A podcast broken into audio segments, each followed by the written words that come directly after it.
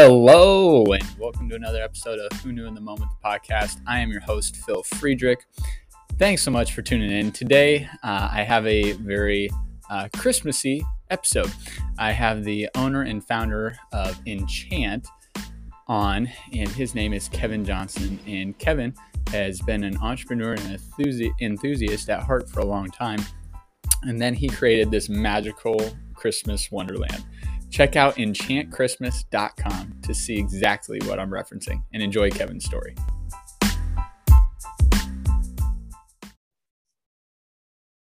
Hello, and welcome to another episode of Who Knew in the Moment, the podcast. Today, I'm honored to have Kevin Johnston with me. Kevin is the owner and founder of Enchant. And if you're not familiar with it, uh, soon you will probably have Enchant coming to your city. And otherwise, you can at least check them out on Instagram, and there's some YouTube videos highlighting it. But it's a pretty phenomenal winter display. And so I can't wait to uh, break that down with Kevin. But Kevin's going to highlight a lot of his pivotal moments and how he's gotten to where he's at today. So, Kevin, thanks so much for being on. Yeah, thanks, Phil. Thanks for having me. Absolutely. So, Kevin, uh, let's kick it off into some younger years. So, growing up in Canada, and at some point you decide, you know what, I I know people like to have lights uh, on their homes for holidays. Maybe I could be doing that. So, talk a little bit about getting started in that uh, that industry. Yeah, yeah. I mean, post high school, I didn't really know what I was to do, and um, and so my best friend and I we literally two weeks before Christmas, just decided to go knock on some doors and see if we could ask people to put up their lights. And um, I think I spent the whole eight hours just knocking on doors and walked away with about a dozen jobs. And we were just kind of surprised by that. We're like, hey, let's let's take this seriously next year. And uh, I think the following year we um, boarded my dad's truck, put a magnet on it, and uh, before you knew it, we had a little business going. I love that. So I've got to know is there any entrepreneurial past in your family where parents or grandparents or aunts or uncles entrepreneurial, or is this just something kind of out of the whim for you? Um, yeah, my dad's an entrepreneur. So okay. it's, um, yeah, they had zero pressure on me to do any kind of post education. In fact, I barely finished high school. So, um, and they were very uh, gracious and supportive in that process. If ever wanted to get picked up from school, they would come grab me. And, uh, um, and even back in high school, I was actually building websites for small businesses. And um, so I had, yeah, just always selling golf balls when I was a kid. Um, I was always doing something. And uh, so when Christmas lights rolled around, it just, yeah, it was an obvious thing for us to run with. And it worked out. Yeah. So one thing I, I I'm curious about is you know as you have entrepreneurial parents, uh, your dad uh, doing that. Were there certain things about his lifestyle or what that was able to provide you that you're like, ooh, this is attractive to me? Or maybe certain things about uh, thinking if I didn't have that, that would be unattractive to me if I had to go work for somebody. Yeah, uh, honestly, it was it's just so ingrained in me. Like never even thought about getting a job somewhere. Like it, um, it was always about starting something and um, just figuring out a way to make money at the time. And um, and like even my dad, like he he's done some pretty unique stuff in his career, um, but it wasn't all roses and and beautiful. So um, yeah, he. Did, but at the same time, I just I saw him work hard and I saw him have a goal and work towards it, and so that just became my normal. Absolutely. So, getting back to the story, we're 19. We've knocked on some doors. We got 12 yeses. Uh, we're going to start hanging Christmas lights. Now, I think for a lot of people starting a business, one of the things that they can run into is, well, I didn't have the perfect business plan, so I just didn't even get started. So, talk a little bit about, you know, yes, there's something to be said about having a plan, having a strategy, but there's also something to be said about just get started, right? The the rest of it can be figured out, but just get started. So talk a little bit about that for you. Yeah, like I would say my strong suits are more on the creative um, side of things. So like business administration is definitely not my strong suit. um, and so it was all about just getting the name right, getting the branding looking good. Um, and and then I don't know where it came from, but I just always had a passion for doing a good job. And um, and so like working with clients, oppor- having opportunity to do design with them. Like we wouldn't um, we wanted everything to be white lights just because it looks in my opinion the best and so like we wouldn't even offer to do multicolor lights for anyone it was always like keeping things clean and, and nice looking and um, and that grew us a reputation in the in the in vancouver at the time um, so we ended up doing like the nicest houses in town because the owners wanted a very particular job done and they knew that uh, my best friend Cam and I at the time were doing that um, like we were offering a premium service. So um, we even our flyers it looked like a couple uh, realtors were going to come do your lights for you. We were in suits, smiling, and uh, I love that. So year one, uh, you kind of hinted that earlier. Year one goes well enough that you decide, you know what, year two, we we need even more assistance. So we got a truck, borrowed a truck. Um, so with that, what was it about year two that allowed you to do more? Was there a marketing campaign? Uh, was it just word of mouth? How did you guys grow? Yeah, so in year one, we actually borrowed um, fifteen thousand dollars from um, my uh, Cam's uncle, and uh, at the time that was like a huge amount of money. We'd never yeah. seen that much money before, and we were looking at each other like, how are we ever going to pay that back? And um, but that gave us what we needed to print out flyers and um, buy some inventory, buy a ladder, and uh, it kind of got us on our feet. Um, and we actually did pretty well that year. I think we grossed like 86 grand or something, and um, to us that was just unbelievable. And um, and it was just a really fun start to this. And we're like okay let's keep going. And um, it was really just word of mouth that grew the business. Like we were um, like we just did a good job from day one and got referrals and just kept on moving. And within a few years we ended up doing like the who's who of vancouver business and all the nice homes um, and then ended up getting a lot of the malls in the city. Um, even in the very first year we actually dropped a business card off at the nicest mall in the city and um, they're like, oh, we've already uh, have a contract for this year, but they sent our business card out to a sister uh, property out in the valley, and we ended up getting that contract, and that was our biggest contract by a margin.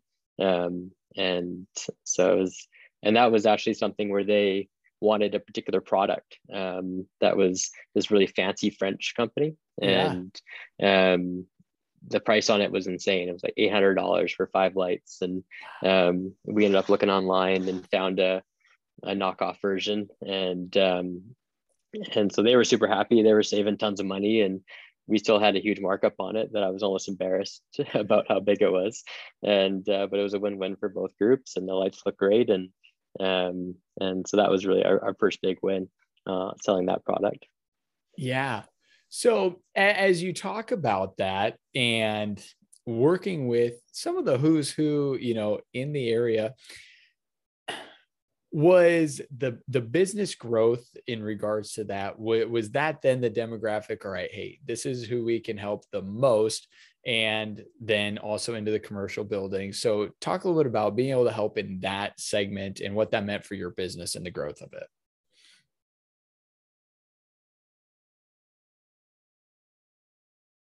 And so we want to work with clients who expect that. And um, so our, our marketing naturally went in a very premium direction. Um, the service that we offered was premium, and and also you can allow your pricing to be premium as well. And yeah. um, and so that's it. Just really worked for everyone, and um, they wanted to know that two guys were going to come in and do a quality job, and and if anything went wrong, we they'd call us and we'd be right back. And um, so just offering a really high level service, and um, and yeah, it's like you look after the guest, they look after you. It's the same mentality now that we're doing events, like, um, and but it's just gone from client to guest. I love it. Now, with that, you know, I think something that's important to, you know, highlight and remember is that as you're scaling your business, right, you, you come to that kind of threshold where you realize, well, maybe we're not for everybody, right? Uh, we we could do every type of house, but that might cause us to slack in this area. And I think for a lot of people, you start a business and you try and market to everyone, and if you're not careful, you, you can quickly find yourself being spread too thin. Whereas if you start realizing, all right, this is where we want to be working, that can be helpful to the growth uh, of your business, like you guys kind of figured out. Yeah, yeah, there was definitely a few clients there that we shouldn't have taken in the early days, and you end up spending all day on one tree, and, and it's just a waste of everyone's time. Yeah. Um, but finding those right clients who um, appreciate what you're doing, appreciate the service you're offering, and um, and are, are willing to pay for it. I love it. So as you're growing and you are, you know, yes, in commercial properties, you're doing the big, big names, who's who's of Vancouver. Uh, you guys get a neat opportunity within the city. So talk about how that came to be and what it turned into. Yeah. So the business, uh, my best friend had left the business after a couple years. He actually went into real estate, and um, I remember clearly he went to real estate and I went to China and um, had this opportunity to start making our own lights from scratch. And we created a, a, a, West Coast proof light, we called it. So one that could withstand the Vancouver rain. And, wow. um, and so we had done that for five years. The business had grown um, to a pretty healthy point for a, a solo guy. And, um, and I think it was uh, Christmas of 2014 I remember having a conversation uh, with that same guy's Cam's wife, um, and I don't know how the impetus was, but just the words light and maze were said in that conversation. And uh, I just remember it just kind of clicked in my head and I just started thinking about it a lot.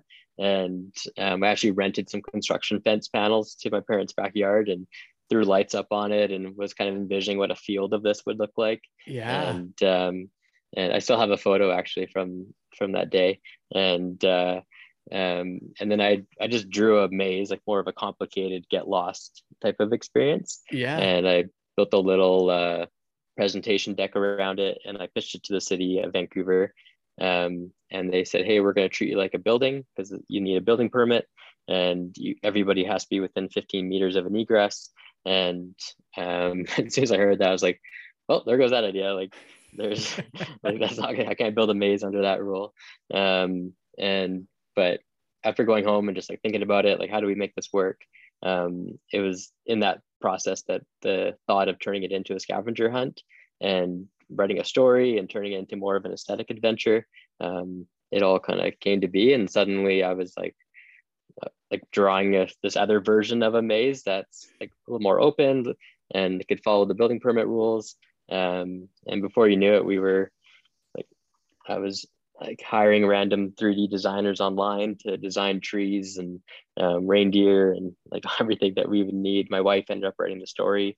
Um, and, but it was very much like get started without knowing all the details. And, yeah. um, and like we didn't even have the name picked out for like well into 2016 when we ended up launching at the end of 2016. Um, and uh, but I think during that naming process, we like looked up every name for anything to do with Christmas and winter and um, every language you could think of. And yeah. uh, we've one night we just finally landed on Enchant, and uh, it just felt right, seemed right, and uh, um, and just went from there. So I, have got a plethora of questions, but one that just comes instantly to my mind is why take the risk, right? So, you know, business is going well. This is a whole kind of out there idea that no one else is doing. Why take the business risk? So, talk about that, Kevin, for you. Why was it worth the risk? Um, I think at the time, uh, like every year, we had a new product. Um, it was something that we could talk about our marketing. It was something exciting. Like we had the West Coast proof lights. Then we made our own roofline light that was a lot cleaner than the old cone style. Um, then we had these wicker balls that were super popular. And um, I remember a year went by and I just like another idea didn't pop up, and I was just frustrated. I was like, we needed more ideas. And um, and so I think when the light maze thing came along, it was like like I'd never run an event before. I had no idea really what it could turn into. Um, but it just it was a new idea and it just felt just felt right and I just had to figure it out. And um and I remember like we'd we'd make a little bit of money every year and but I would just pour everything back into the business. And um I remember we like wrote this whole business plan for this event and um out there trying to raise some money to get it off the ground. And um and this is into 2016. Um, like I think I was like spending like our last 50 grand towards like making this thing happen yeah. and got down to basically no money left and having to press order on on these lights um, to make the show happen. Um, and it was like within days we found the right investor. And like leading up to that we were talking to multiple different groups. Each of them were would have made the deal completely different. Um, so it was like a super like distressful time figuring out who to go with and um, meanwhile pushing it all forward as if it's going to happen. Um, so there's there's been a lot of leaps of faith in in my journey. And um, and even even prior to enchant like i would like it was different size numbers but it was the same stress of like i have to order lights and i don't know how much inventory to order. And the contracts never got firmed up until like october november. And we would have to order six figures worth of lights and and just pray that the jobs came in and um and like every year we'd have to find a different source for that money. Um i remember even one day or one year my dad ended up loaning me some money and like I was taking mortgage on his house. So wow. like he just super super supportive. And yeah. um but every year it worked really well. And uh but it and then but then the next year was bigger and then the next year was bigger. And then enchant just took it to a whole new scale. So as you're saying that i, I want to highlight this and just hear from your experience.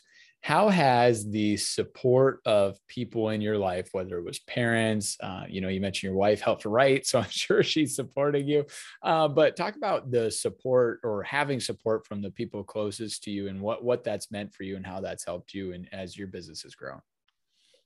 Oh yeah. Like there's quite a few people in my life that if they weren't here enchant wouldn't be either.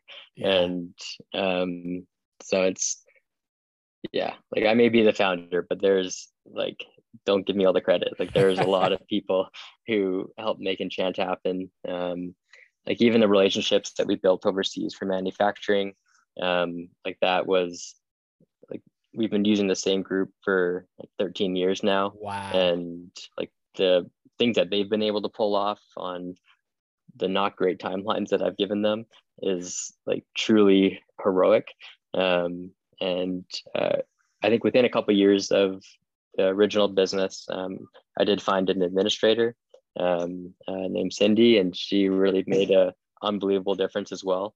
Um, and because, like I said, I was not the administrator of a lot of this. Like she would have to sit me down to actually write the invoices, and because uh, we'd get through the whole Christmas season, I hadn't invoiced anybody yet. So, um, so she's yeah, she was remarkable, and and she helped uh, considerably in the early enchant days too. Um, I think we ended up probably hiring about 10 people to replace her one function. wow. Now, the other thing I want to know, kind of once again, you know, tying into the who knew in the moment type of a moment, um, getting in front of a city board is no easy task. Uh, what were some of the connections or things that led to you getting the opportunity to pitch this idea uh, to the city of Vancouver? Yeah, it was um, a lot of a lot of cold calls and uh, just banging on doors. Um, the property that we ended up getting was unbelievable. It was right downtown Vancouver. Um, couldn't have been a better spot, really. And uh, but we were told no um, when I first reached out about it, and um, and I just kept on calling different departments within the city, trying to get different people on the line. And um, and at the time, like I didn't have any photos, and no one knew what the light maze was. Right, um, right. Like, I didn't even know what it was to a certain degree, and uh, um, but we finally found this right person, and they're like, "Oh yeah, I think that could be available," and um, it just yeah, it just worked out. We got a good deal on it too, and um, and yeah, so it's yeah, there was I didn't have any contacts prior. It was just banging on doors. Yes. So as that first event comes to fruition, talk a little bit about how it went and some of the results from it. Yeah. So, I mean, looking back on it, and by the end of it, you could say it went extremely well. Yeah. Um, but opening weekend was, I couldn't have said that. um, yeah, even getting the show done on time. Um, like that part mostly happened. Um, I think the front gate wasn't actually installed by the time we opened up on opening day, but the guest doesn't know what the guest doesn't know. Absolutely and, right. Yeah. yeah. Um, but we had a lot of issues on on the permitting side um, and drainage. Um, yeah. So never having done the event before, uh, we made a lot of decisions that, uh, in retrospect, weren't great decisions. Um, the biggest one being that we thought it was a great idea to lay bark uh, bark mulch down over the entire site. Like it smelled good, it looked nice. we could hide the cables and the the bases for the sculptures. So yeah. on like the week of sunny weather that we laid it down on, if we thought it was a fantastic. Um, and then like uh, on opening, like leading into opening weekend, it started pouring rain, and the whole place just soaked it up, and it just turned into this massive uh, swamp. And yeah. um, and so I think it was the midnight of opening night. We had a bunch of bobcats in there picking up material, laying down gravel instead, and um, actually we had the police come and complain, or someone called us a noise complaint in because we had these bobcats running super late at night, and I, I just I went up to the police officer and I was just like, I literally have no choice. Like, I'm so sorry, but I have to keep going and we'll be done as quick as we can. and, and she was just really gracious with us and it's like, okay, keep it, make it quick. And, uh, and you could just hear the beeping of the bobcats and yeah. all the apartments nearby, just see everyone glaring at me. And, uh, um, but we ended up opening, um, we actually had a situation with the uh, permit, um, the inspector who, uh, he told us, um, like we had sold like 30,000 tickets for opening weekend. It was like unbelievable. Yeah. And um, he came on a Thursday and just gave us this laundry list of stuff that he wanted changed. And he just didn't like us from the second he he met me. I don't know why. Um, and he uh, it was the kind of list where for like you'll never get this done. And, right. Yeah. Um, and so we just put our head down, got through all of it. And he said he would come back on Monday. And I was like, no, like we're opening tomorrow. Like we have to be open. We sold this many tickets. Um, and I actually had to call um, his boss just to make him come. And wow. um, and he said he, he knew we opened at four. He's like, I'll come at four fifteen, and just to like give us one little right more.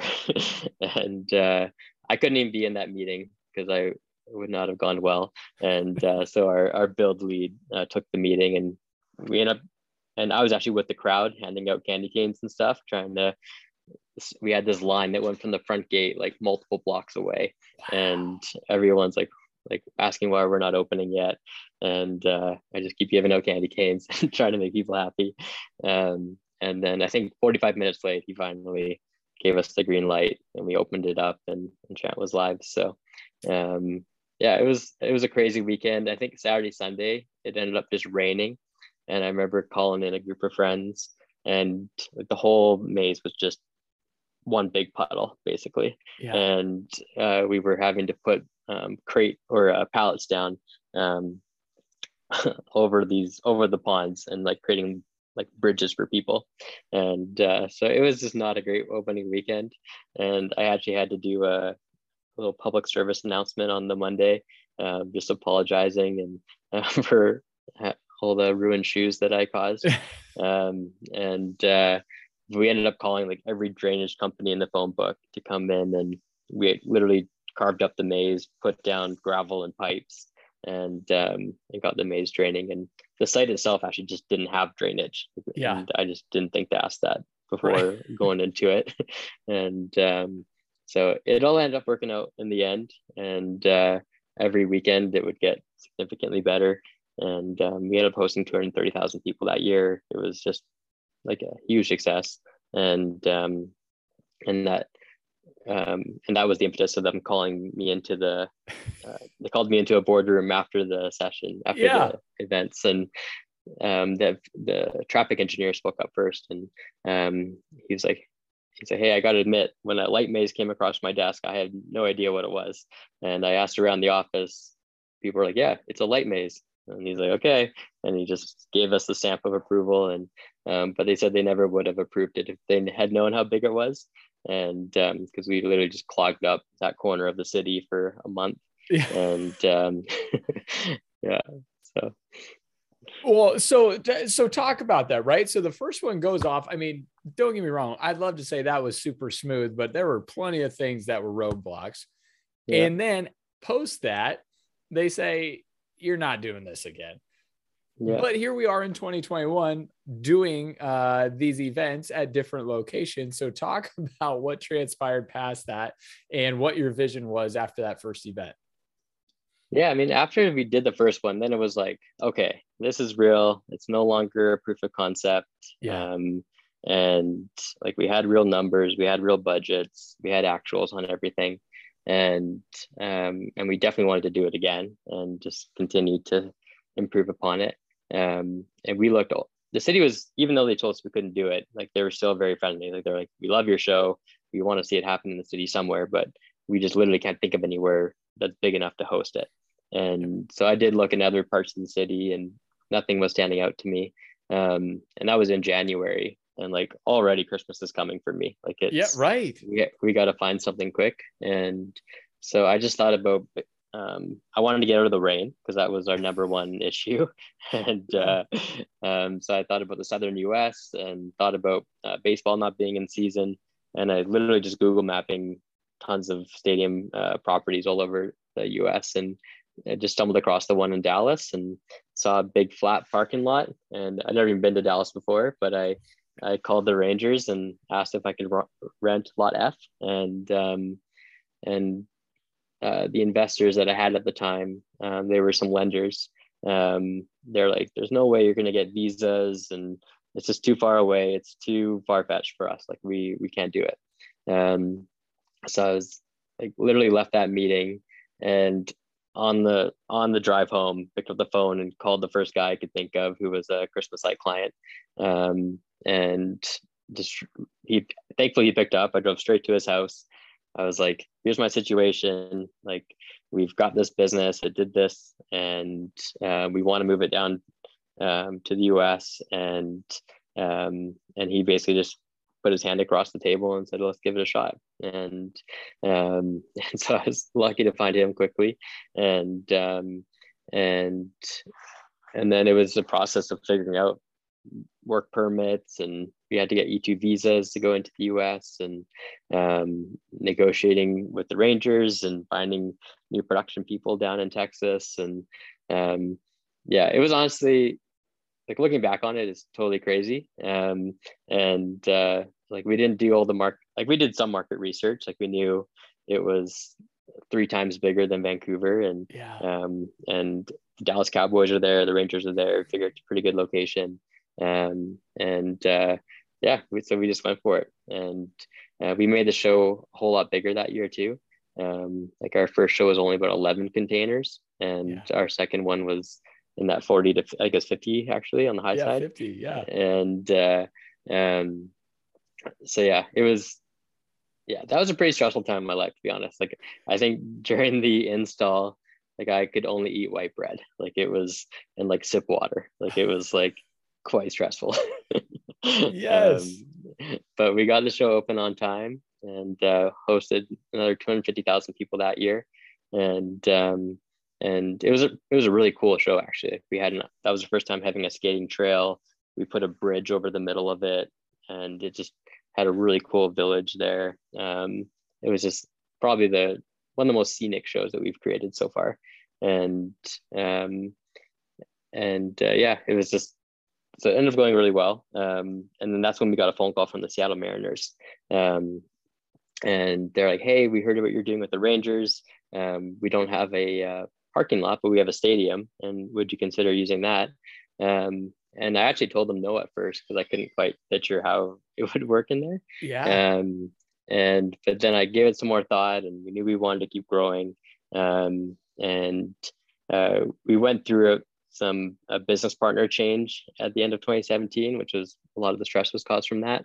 Yeah. And um, but thankfully found an, another gentleman who's still my partner today um, who, to fill in. And um, so it's just dealing with the actual business, dealing with the finances behind the business, um, and thinking about what it looks like to grow it. Um, all simultaneous was just a lot.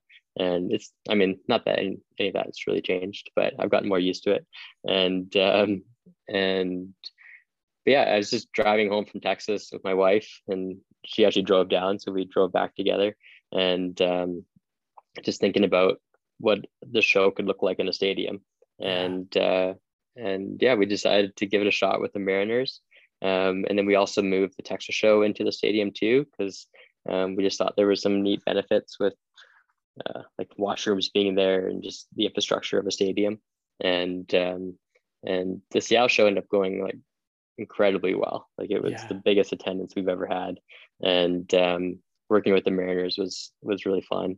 And um, and so, yeah, that was 2018. Doing two cities, hosting like close to 500,000 people, and um, and even just running. That was the first time like me not being totally on the ground. Like I was right. in Seattle a lot more than I was in in Dallas, and we kept the Dallas team that we had in place, and um, like not didn't go perfectly, but like learned a lot from that process. Yeah. And um, and and so because I was able to learn all that in 2018, like thinking ahead to 2019 was like, okay, if we're gonna do this properly, like we have to hire way more people. Like we were still just a handful of people out of my basement at that point. And um and so I actually got in touch with a um, a CFO uh, a retired CFO um, who ran a like a massive company in Vancouver. Um, he was just happened to know my mom. I told my mom I was looking for a new accountant, and yeah. uh, she's like, "I think I know a guy," and turns out to be like a very very senior business guy in Vancouver. Yeah, and uh, the timing on it was just perfect. Like he had retired recently, didn't really have a ton to do, and uh, I explained to him what I was trying to do, and um, he was pretty reluctant at first, but then I guess I grew on him, and uh, um, he's like, "Okay, if I'm going to do this, I have to actually roll up my sleeves and and like really get into this." Yeah. And I was like, "I'm like, hey, if you're willing, I'd take it." And uh, before you know it, he was like helping us do our whole business model, and um, and we had made like a really good margin in 2018, and so yeah. he had that to work with, and and then he really just multiplied it out and and showed me like just gave me the confidence of like, yeah, you can hire people, like you can afford this, and um, and just like monthly or whole season of, or sorry, whole year of cash flow, um, and uh, uh, we ended up getting another partner at that point who was able to give us a more sizable line of credit, um, so that we could uh, continue to buy lights and and cover the G and A of the business. Because like we're only making money for six weeks at the end of the year so it's it's it's a massive amount of investment to get us to september october we start yeah. selling tickets. Um but he just yeah like just with his business acumen um and writing that model with me like it was uh just a really amazing process and gave me a lot of confidence to keep going and um, yeah. start hiring. And so by the end of 2019 we had 40 people. Um, we had hired a couple executives from like uh, from a couple of large companies in Vancouver, and um, and so we were starting to get their eyes on things, and it was just a pretty amazing process watching a team come together. And um, we had I think eight at the beginning, and by and by the end of the year we had forty. So um, so, so let's let's highlight and dig into that a little bit. Yeah. So one thing that I want to just kind of talk about is with a big enough why, how does it matter? Right? Like how is figure outable, but with a big enough why, how doesn't matter. So for you, you know, as you were focused on getting these shows going, or man, I I don't know what it would look like in a stadium, but I, I think I, I do want to try that. You know, talk about that for you and how that's you know benefited the business up to this point. Yeah. Um I don't know. I guess it's just the ability to see an opportunity and try to visualize it. Yeah. and and i'm able to visualize like an end product. And then it's like working backwards of of how you get there. And um yeah. and and just willing to push forward without all the answers. Um and so i think that's that entrepreneurial bug that some people have. And um and i think it's like a it's probably a blessing and a curse because um, it can get you in some bad situations sometimes.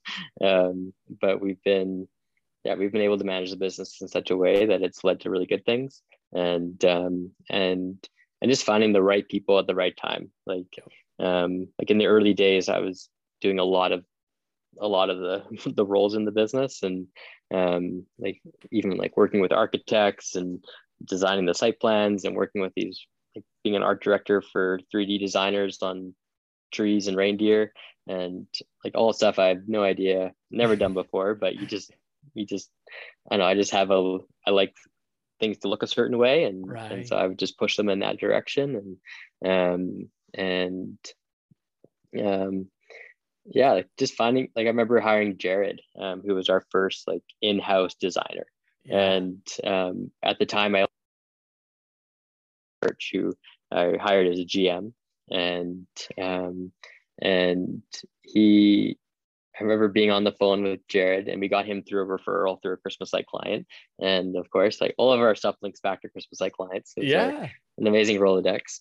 Um, and he was choosing between us and another job and he called me up and he said hey man i'm sorry like i'm going to go with this other role and i just like went into 10 minutes of sales mode and convinced him to join us and i remember hanging up the phone afterwards and jordan was like wow like that was that was good.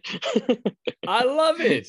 Yeah and he's been with us ever since. He's uh, a huge part of the team and uh, um, so there's a bunch of funny stories like that. I would spend hours on linkedin like i would just live on LinkedIn looking for people and um, and just building all these teams that are we're all brand new and and also into knowing that we want to do it in house. We want to yeah.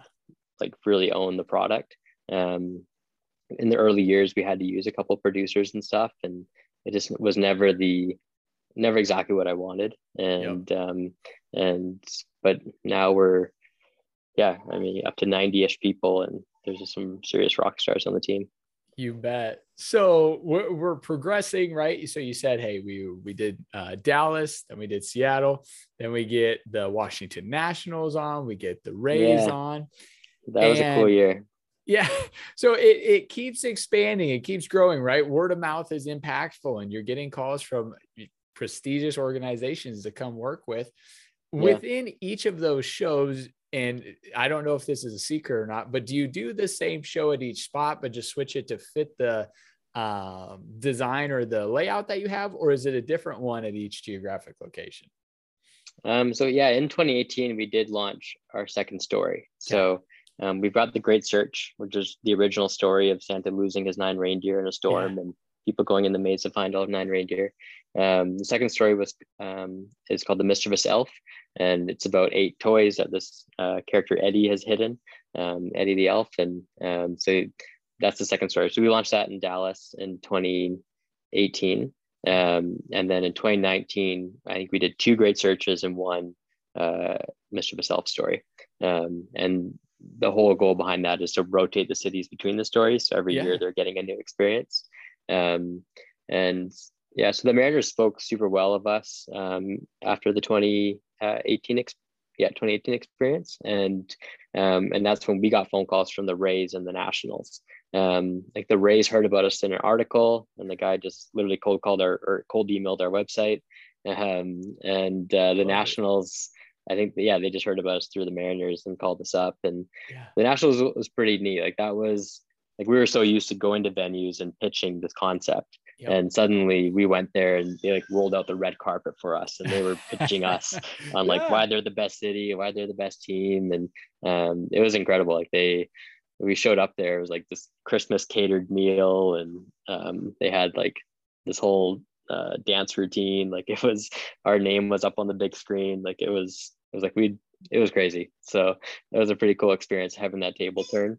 And um, yeah, well, thank you to the Nationals. Nationals, we're giving yes. you a shout out. That's great. Yeah. Keep treating our man Kevin well. so as as it's growing, 2019 is growing. So instantly your head goes to, well, gosh, 2020, I'm sure it's bigger, it's gonna be better. And then we have this thing called the pandemic hit. So talk about you know that hitting in March, but your business isn't until what November, December. So talk about how you navigated that year and kind of ultimately what you end up deciding to do. Yeah. Yeah, 2020. That was a year. Um, so 2019, we had we were just on cloud nine. Like we had hosted a million people for the first time. Wow. Um, we had the best reviews that we've ever had. We had this amazing team of 40-ish people that had come together. Um, like it just by all accounts, like it was just an amazing year.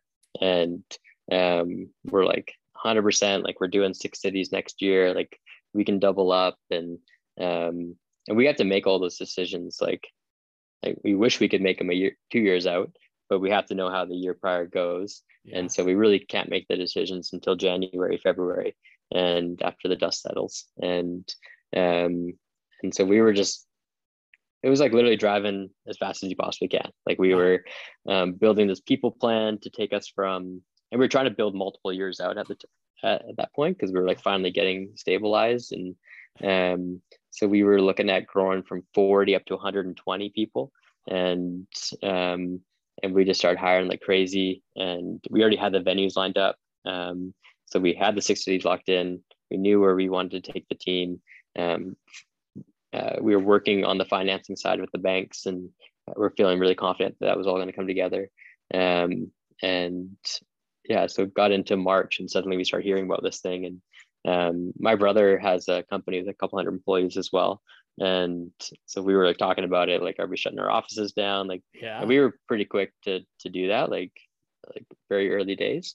Um and and just yeah i just remember every week felt like a a year or something. Like it just time was moving very slowly. And um it just becoming more and more obvious that like hey this is this is a thing and um and so we had we ended up like it was common at that time for everyone to be furloughing and um, and so we ended up furloughing uh, 40 people, um, which is basically everyone we had just hired for the right. ramp up, and um, so that was a super frustrating experience because like it was just like all this excitement, and suddenly it was like tearing it all down, right. and um, and so it was while trying to stay optimistic, keeping the people that you do have the morale up and excitement yeah. there, and um, so we kind of end up waste not wasting, but it wasn't really our fault. But like the first six months of the year, we didn't really know what to do. And um, and by like April is when we usually place our final orders, and so everyone was like racing to April to like, okay, that's um, like we have to get everything ready by then. So everyone was kind of focused on that. And then like the day that our orders were due was the day I pulled the plug on all of our shows for that year. And um, I think that was obviously a super hard decision. Um, and at the same time, there was like a little bit of a relief there because finally we're like, okay, we're just not doing it. Because like right. before it was like, we're on, we're off, we're on, we're off, like flip flopping back and forth. And it was just like super stressful and difficult to lead people without a clear right. vision. And um and so we were like, "Hey, how are we going to make money this year? And um, we ended up coming up with this concept called Santa Calls. And um, it was this idea that parents could call their uh, children as Santa. And so it would change your face, change your voice. Um, and uh, like it felt like a great idea. So the marketing team got started on all the uh, branding and the marketing campaigns that would go along with that. The tech team got started on um, the actual creation of this app in a very tight timeline. And um, and so I mean, we sort of semi-launched it. Like it, the voice portion didn't work, and neither did the screen recording. Um, and the screen recording was like the whole point of the app, so that you could share that. It was like the whole marketing plan, um, that user-generated content, and yeah. um, and so it didn't end up working, but it was it gave us all something to focus on. Yeah. And and then the design team were all focusing on the show itself and like working on our branding, working on the, the shows, and like coming up with new product ideas. Um, and so looking back on it, it was there's a lot of blessings that year. Yep. Um, like the shows are better for it, and we were able to um, like our chief creative officer Cosmo was able to work on a bunch of um, like foundational uh, lore for our our storytelling and like where enchant's not just a name it's a place and yeah. like, building this whole framework behind it and um, there's a lot more depth to the brand now and yeah. uh, that's going to pay off for forever and um, yeah so it's um, so i remember like uh, on the finance side of all that um, which we haven't i kind of hid a lot of this from the team because um, i just didn't want to cause worry but um, like we had 40 employees and um, I didn't want to cut any salaries because it just didn't kind of feel right because I wasn't asking anyone to work less. I just, if anything, people working harder. Yeah. And um, and uh, we had three partners at the time, and one of the partners um, didn't. Uh, he thought we should just let everybody go, hmm. and mm. he was like, "You just hang out. We'll wait this thing through, and we'll rebuild when it's time." And I just like vehemently disagreed with that concept, and yeah. um, like this guy had never even been to the show before. He had no idea what went into what we do, and um, like if you get rid of these 40 people, like like it's going to take years to rebuild this. Like right. It, um, and you're definitely not going to start off the gates with three again. Like mm. you're going to start with one, and it's going to be painful. Um, and uh, so we had actually had to have him leave uh, the business, and um, and the other partner um, and I've have stuck through, and um, and but it was like pretty hairy, like down at the like the end of the year. It was like, yep like there's no more cash in the bank and um and we actually ended up leasing a bunch of product um from our inventories from the shows mm-hmm. um to some like uh, there was a couple events that did take place on the east coast and so we leased them some product and that gave us uh, like a little bit of a couple months of life and um and then uh, we were working on like different financing deals talking to investors, looking at debt, like all these different options. But we were just asking people to get involved in such a unknown right situation. Like, yep. and we needed a lot of money. Like it was like we need ten million dollars, and um, you may lose it all. Like just what everyone wants to hear, yeah. right? Yeah. It wasn't the easiest sale, and yeah. uh, and even with that, we still had a few guys who took a deep look at us, and um, and we were pretty close to closing a couple of those deals and um, but it was all of a sudden you don't own the comp- as much of the company anymore and like it's it's not a good situation to try to raise money in yep. and um, and then we ended up getting a bunch of orders like early in the year that gave us some unexpected cash flow on the retail side yep. um, and so that was just like all these little miracles that kept everything alive and moving and like meanwhile the team's just working and i'm trying to hide this from as many people as I can, not in like a bad way, but just right. like just don't get distracted kind of way. Yep. And um and like the leadership who needed to know they knew, and um and yeah, it, was just like we ended up surviving all the way to the end of summer um on our own two feet um just with those sales and and wrapping up for four shows and placing the product orders and um and we ended up getting a little bit of debt from the bank last minute, um, which bridged us for the last couple months that we needed. So um, we actually ended up surviving this whole COVID situation without any um, giving away any equity, which was yes. Just crazy and a blessing, and I'm grateful for. Um, and uh, and then yeah, this season's going well so far. So we're okay. yeah. And where are you all this year? Um, so we are in Las Vegas, um, at Las Vegas Ballpark. Um, we're in Dallas at Fair Park, uh, and then we're back with the Nationals and the Rays in their MLB stadiums. Love it. I yeah. love it. And it, as we're recording this, uh, so it'll be a little bit late when you listen to this, but as we're recording it, we just had the best weekend in yeah. enchant history. That's a big deal. It's a big deal. Yeah, we hosted 57,000 people on Saturday across four cities. So, um, and like really good feedback from the guests. Um, like huge shout out to our teams in each location who are are making that happen on the ground. Um, in Tampa at the Tropicana Field, um, uh, the first year that we were there, they um, it's a white ceiling if you're familiar with the venue, yeah. and I didn't think about it when we were moving in there, but we turned on all the lights um, and it just was super bright inside. right. and I was like, dang it. Like it's just the whole atmosphere was kind of not there. And um, and so we had to we went through that whole year, just no choice at that point. Um, but I was like, I really don't want to go back there if we have to do that again. And because it's just not the brand's level that I want. And yeah. um, I was like, unless we can black out this stadium somehow, like ah. it's not going to happen. And um, and so I was like, what if we just build a huge curtain and raise it up in the rafters and and blocked it out. And we were told no like quite a few times um, from a lot of different people, including our own team members. And I was like, no, we can do this. And um, but it, and it ended up working out. So we've created yeah. a 450,000 square foot curtain. Wow. Um, and it looks amazing in there. It turned out way better than even I imagined. And um, and it's allowed us to open up during the day. Yep. So it's like another hundred thousand tickets of inventory. Um, and yeah, so that's been really cool. Like that's like helped us hit those numbers on Saturday because we're yeah. selling out during the day and our normal nighttime hours. Um, so it turned out really well. That's amazing. Well, Kevin, I want to thank you for being on today and just highlighting your story. I mean, who knew in the moment, you know, two young or I guess older teenage uh, guys say, hey, maybe we'll start hanging Christmas lights, that that would turn into, you know, being in huge venues and putting on amazing shows.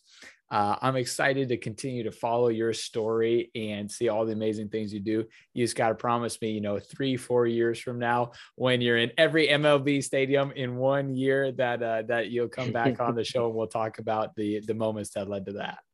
Yeah, fantastic. I'm looking forward to it. Awesome, brother. Well, hey, thanks again. Yeah, thanks, Phil.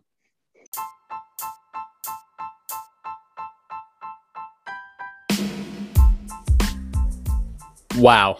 I love Kevin's story. I just appreciate his transparency, his vulnerability, and talking about all the ups and downs that it takes to go from starting a business to where he's at today and still hardships that come. I, think, you know, even back to the first event he put on and all of the different things he had to overcome, he could have easily said, eh, you know what, I'm just done with this. But he decided to keep forging forward. And thankfully he did because now he continues to expand. If you're in one of his local areas, Dallas, Texas, St. Petersburg, Florida, Washington, D.C., go check out Enchant Christmas.